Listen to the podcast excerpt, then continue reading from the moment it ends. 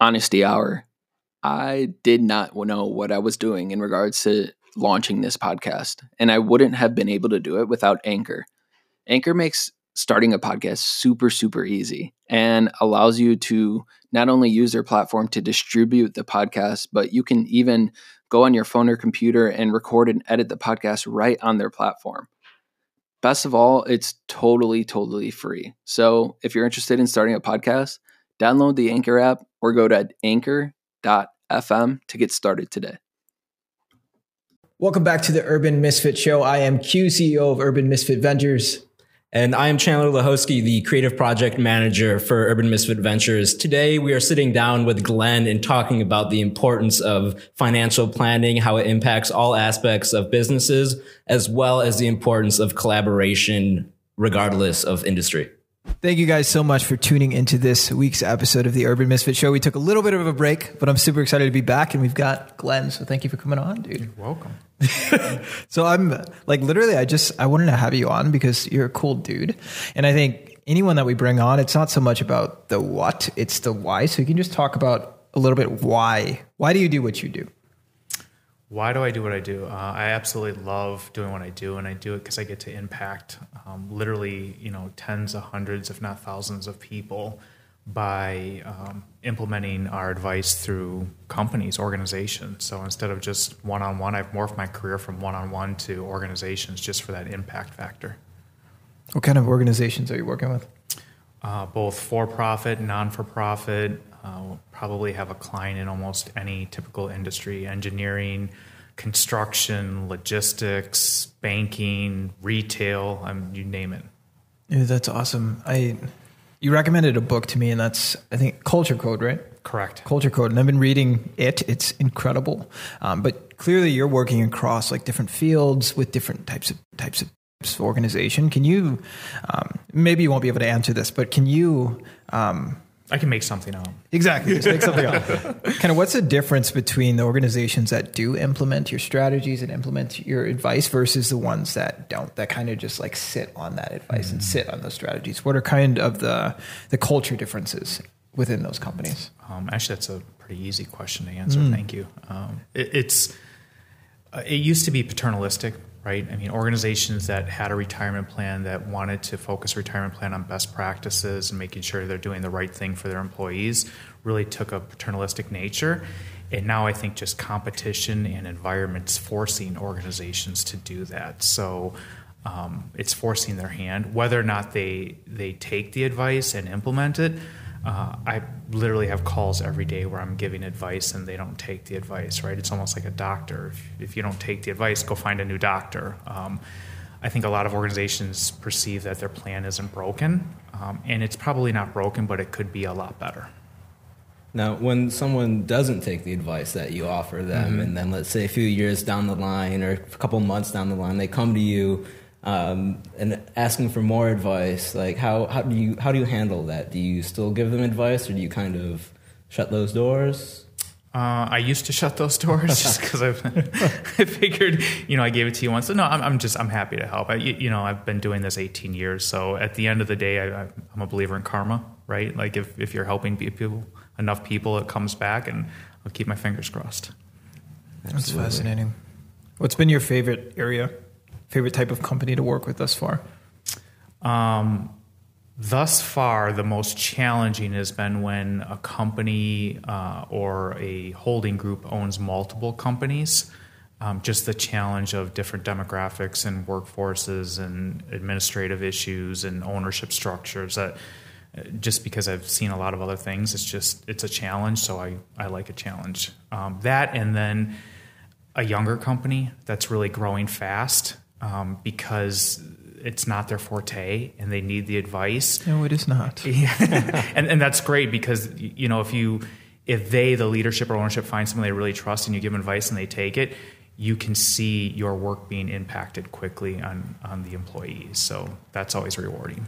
Absolutely. I bet that's a great feeling, kind of know that you made an impact of helping them grow in, in a way that they are completely unfamiliar with. Yeah. You'd agreed. It's cool. Like, even like I would say like our work, if you look at it like at face value or just like on paper, it's definitely not life changing. But like all the time, dude, like we'll go through our messages and it's like, damn, like that video you just made saved my life. Or like, wow, that really like shifted my perspective. And it's so awesome just seeing seeing what you do and what you create and how that impacts people. Mm-hmm. So respect, bro. Yeah, Um, thank you. Do you always think you'd be doing what you're doing? Yes. Really? Yeah, I went to school for finance. I, I knew, like, I'll never forget day one sitting in, in this large hall, um, signing up for classes my freshman year in college. I, I just knew it was finance. Now, Did I know specifically being a retirement plan advisor? No, but I knew it was finance and I knew it had something to do with investments. Why is that? Like money's cool. Like to me, like numbers, I hate them. Like it, it disgusts me. I don't even want to look at it. Like I would probably lose my hair Well, if I writing's handle- disgusting to me too, but you're obviously very good at it. Thank you. So, um, I, I don't know. I never grew up with money. I never, um, you, you know, I never came from a really wealthy family. So it was always fascination to me from a standard of living or cost of living. Um, so it just, I, I made it kind of a hobby to study that. And I know I wanted to help people, so it was kind of two fields colliding together: something I could help people, and something I could monetarily impact people and uh, and impact myself as well. Oh, that's fascinating. I do to correct. I do love money. Yeah. I love, I love money. Numbers, though, I don't want to stare at. Um, what advice would you give to someone that maybe does not know what they want to do? Because that that was me. I switched my major 17 times. No idea what I wanted to do. Even like as I started my first company, I knew that wasn't the thing. So, what advice would you give those people?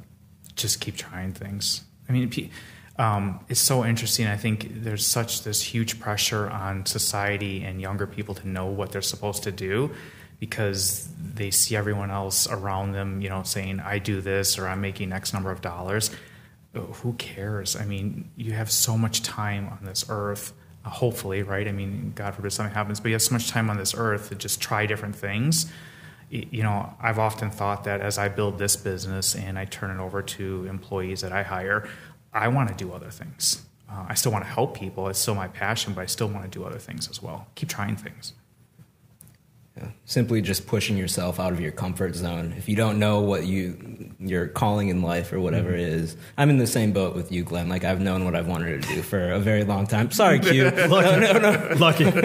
Um, but yeah, that's something like friends that I've talked with in the past that don't know what they're doing. It's like just go out, sign up with that random community class that's offered, and go out and just try to meet and expand your horizons. And I think that's really the best way. Well, and in the environment we live in today, you're going to get paid for it, right? I mean, there's there's this adage of just do mentors or internships um, and just volunteer your time.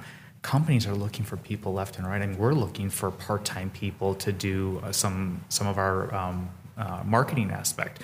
You can pick up a few hours here and there from multiple different types of industries and get paid for it. Try it. Just try. Dude, that was me in college. Literally, like internship after internship after internship. I don't follow Gary Vee heavily, but I um, I came across like a whatever he does, like the like a screen cap with like the the inspirational thing over it. He said, "Go intern for the person that you want to be," mm-hmm. which I thought was dope and so so so true because it's it's easy, man. And companies are always looking for help. I literally like I changed my major seventeen times. I probably had seventeen internships as well. So for sure, for sure. I envy that. I envy that. Think of all the experience that you're. I envy you knowing what you want to do, man.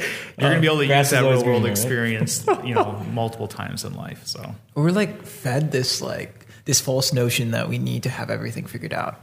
What do you want to be when you grow up? You know, like okay, what what um, electives do you want to take? Where are you gonna What are you gonna do in college? What's your major? Um, what do you want to do? Like just always, we have to have everything figured out. And literally, like the job that I want right now, besides what I'm doing, like didn't exist. Like I Esports. was, yeah, it didn't exist. I hear was you talk about it all the time. Like I, I want a team, right? Like you and my son, esports. genius genius but there's so many like changes and innovations coming that people aren't ready for and we're forcing ourselves to, to niche down and to lock down but everything's about to change I- everything This rate of change is just mind-boggling right now. Even in my own, in every industry, right? It's touching every industry, and it's it's super exciting for those people that aren't willing to or wanting to change with it.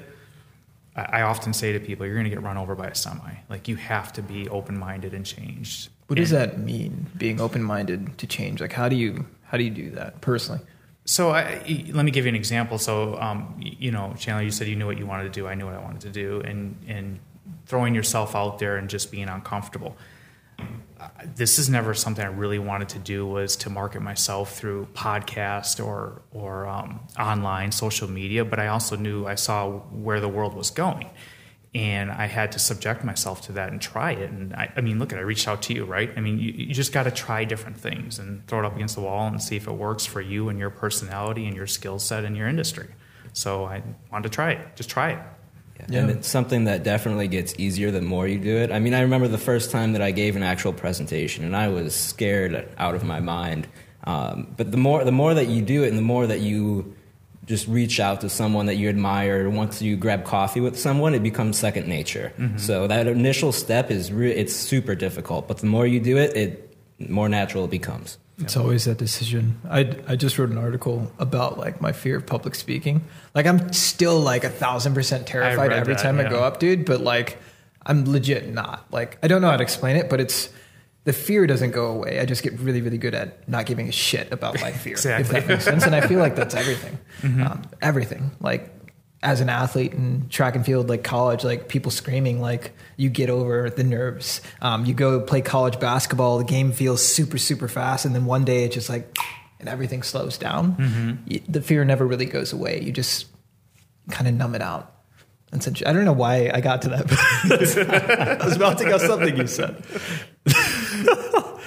um, what? Um, because you did some, or you still teach, correct? Yeah, from time to time. So it just depends on um, you know previous organizations that I've worked for has asked me to speak to either Okay. workforces um, or management. I've done some at um, some teaching uh, at some local schools. Uh, I just I love talking about this topic. I don't know why it's silly. I'm passionate about this. Um, I think a lot of it has to do though.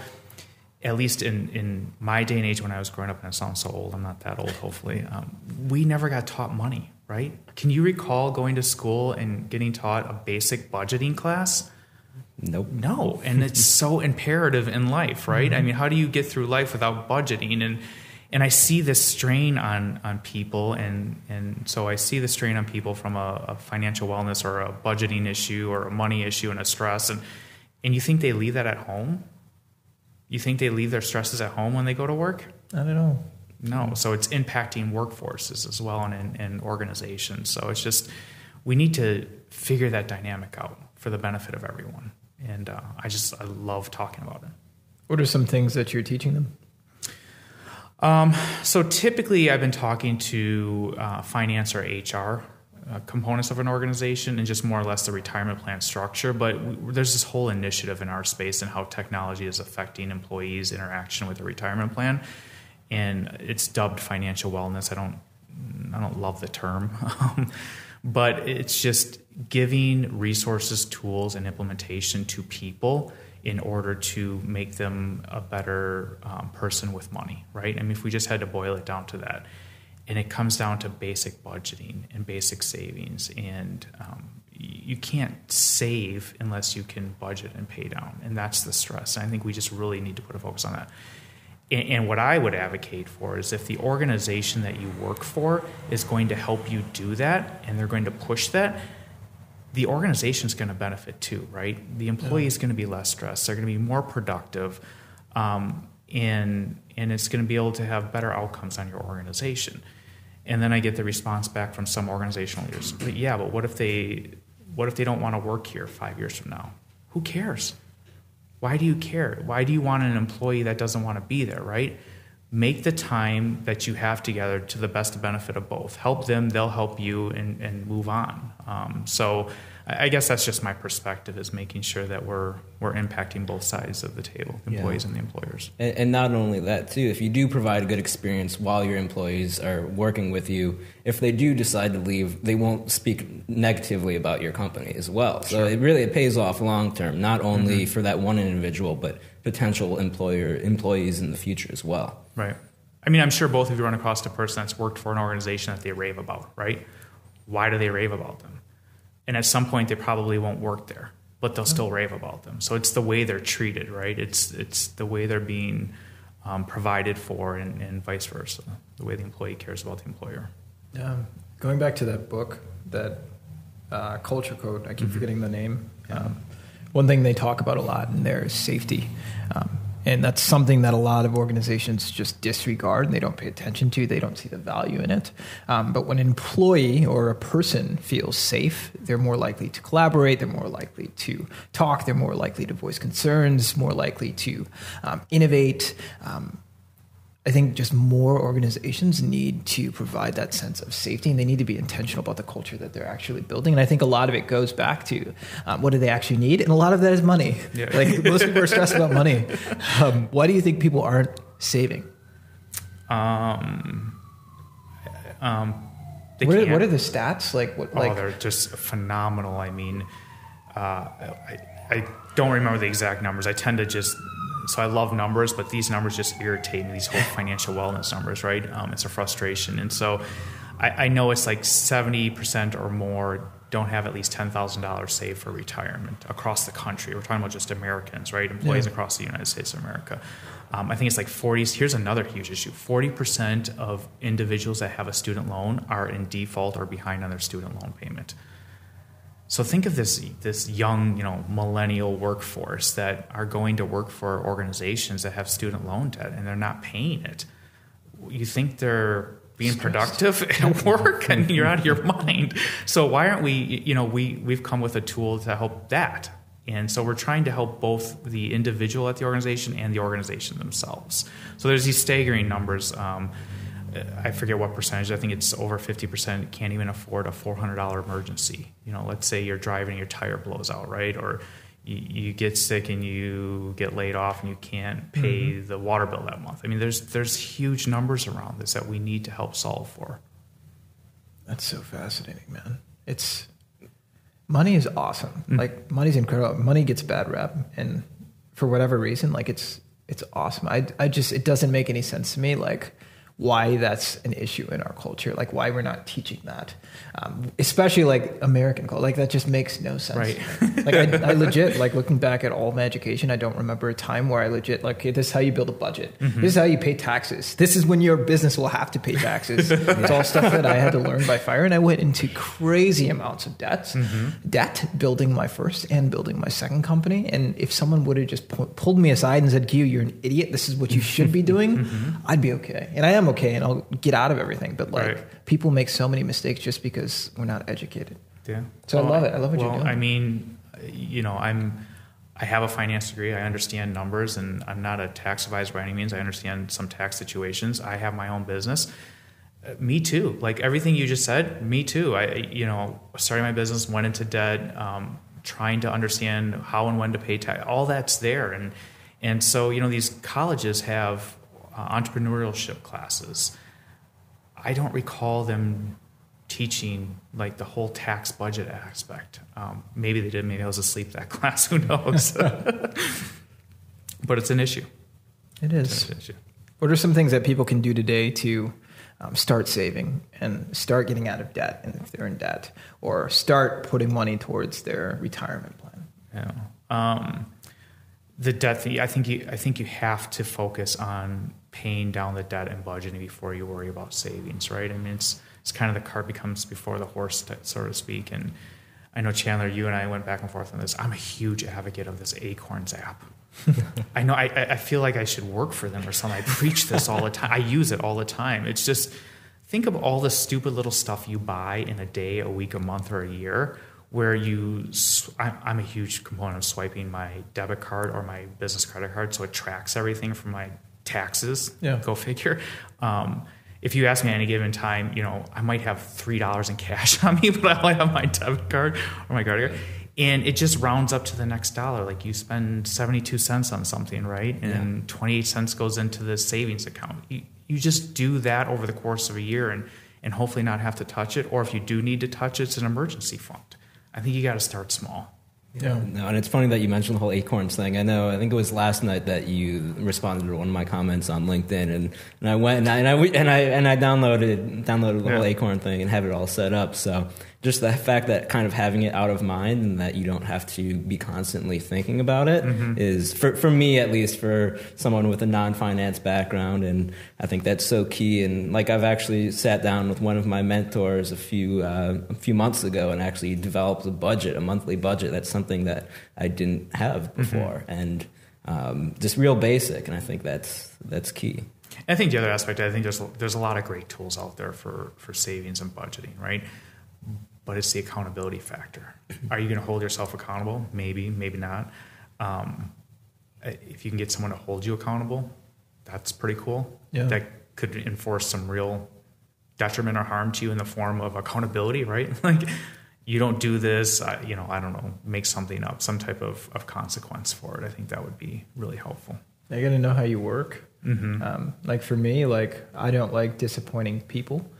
I don't like disappointing myself. Like I don't need a, a lifting partner. If I want to gain weight, I don't need a lifting partner, right? I don't want to disappoint myself. I don't want to look um, a year from now. I don't want to be like, damn, I didn't do that. Some people, it's like I don't want to disappoint my family. All right, um, I need a reward after. If you know how you work, it's very very easy to like implement the habits that you need to in order to do whatever you're wanting to achieve. Yep. Cool, cool. There's um, I was on a podcast and they asked me a question, and I've been like throwing it in here and there. Uh, but is there a question that you wish we would ask you? Ooh, a question I couldn't answer it, so I'm curious to see what you say. Um, wow, you really threw me for a loop there. Then they reframed it as like if you could leave the world with something, and we're not closing the podcast yet, but if you could leave the world with something, um, what would you say? Hmm.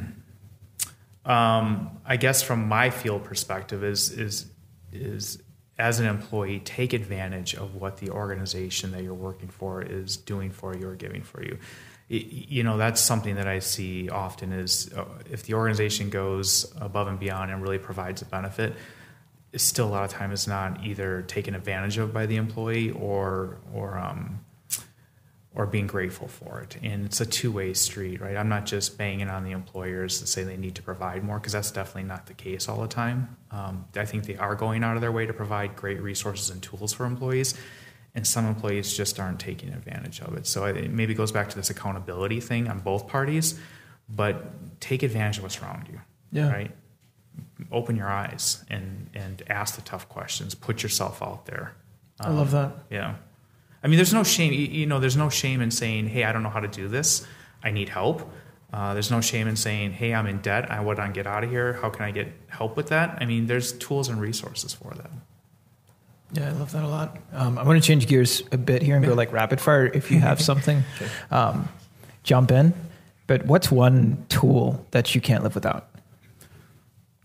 I mean, wouldn't everyone say their phone? I was about to say. I thought you were going to say acorns. like, Their phone. Um, I, I love pen and paper. yeah, I love writing stuff down. Like if you look at, uh, you know, I said I was reading this this um, cultural code, and I was just going to give it to you because I'm almost done with it. Um, but if you see any of the books I read, I underline stuff a Same. lot, and so what resonates with me might not resonate with you, but I underline stuff that resonates with me. So I figure uh, what works for me is if I read it and underwrite and underline it, I retain a major portion of it. So I love writing stuff down. I love that. If you had to cut everything out um, in terms of like lead generation, like generating leads for your company, if you had to cut everything out and only do one thing, what would that one thing be and why? uh, it's kind of what I've done over the last probably six months as I hired my last employee is LinkedIn. I think it's just such a phenomenal tool, and um, you know, it's like the modern day Rolodex for those that remember an old Rolodex, right? I mean, you get to see everything moving in real time online, and and so I have a, a, a lead generation process I use through LinkedIn that I I do a lot myself, and my employee does. Um, you know, if I interact with you, it's because I want to, and if you don't want to interact with me, then don't, right? I mean, but at the end of the day, you can see out there where we're coming from, and it should be from a genuine perspective. I think LinkedIn's a great tool. Sometimes it doesn't work that great. All the time, man. All the time. Don't get me started. yeah. We we talked yesterday, Glenn, about how the hiring process has evolved so much over the years, and how it's not necessarily just your resume and the hard skill sets that you have listed. You mind elaborating a little bit on that and the kind of how do you what are the trends that you project in the hiring process in the future? Um, I, I, you know, I don't think it's so much on skill set. Is what I think what I was trying to get to from the point. It's passion, right? I mean, um, if you if someone shows a passion for wanting to work for you, I think you're going to listen. You're going to give them an opportunity. Uh, if someone is willing to bring something to you that's maybe outside of the box thinking that you haven't thought about, if they're adding value, you're going to listen. I think there's this whole uh, interchange of ideas that that's happening um, because the outside environment is forcing it. Technology is forcing it. Competition is forcing it. Um, different workforces are enforcing it. Global globalization is enforcing it. I just think we live in a really cool time that you can't just sit on on your chair and say, "Well, that's the way it used to be." You, again, my famous saying: "You're going to get run over by a semi." I like that. Yeah. Do you had, if you had to def, you have to describe your company, um, your company's culture, your team's culture with one word, what would that one word be? Um, collaboration. Why?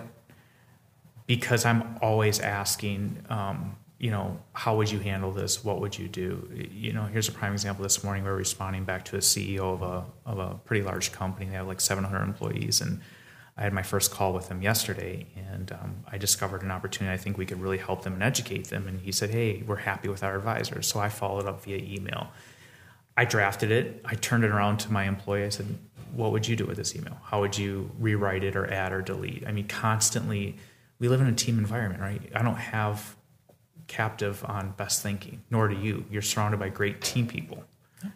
What Don't, is it called? Status management, or is, is, I think that's what it like status management, where um, people will like essentially they fall into groupthink, but people will fall off. Hey, yeah, he's a CEO, I can't challenge his thinking, or yeah, he's a COO, I can't challenge her thinking. You know, right. like um, people will fall into that status management and kind of back off. So I love I love the collaboration. A lot of people talk about it. Not a lot of people do it effectively. I love it. Um, uh, my employee Nick when he comes and says, "I don't think you should do that," or "I would do it this way." I'm like, "Great, let's do it. Then let's try it." Right? I mean, I don't have the keys to the car on all the answers, so. How, how have you gone about increasing collaboration, like specifically amongst employees that are kind of more afraid of speaking up and, and that and that basically saying that you value what their thoughts are? How, how do you improve that? Uh, well, in my last organization, I would I would really encourage employees to do stuff that that they weren't comfortable with, or I'd put them in the position um, that they weren't comfortable with, but be there to to be the safety net. But I think as as a leader or owner or manager or supervisor, whatever your your role is, that's your job is to get people motivated and engaged. Um, I don't think if you're if you're not doing that, then then you shouldn't be in that position. How do you figure that out? How do you figure out what works for you as a leader and for your team? Trial and error. Keep trying. Respect. Yeah.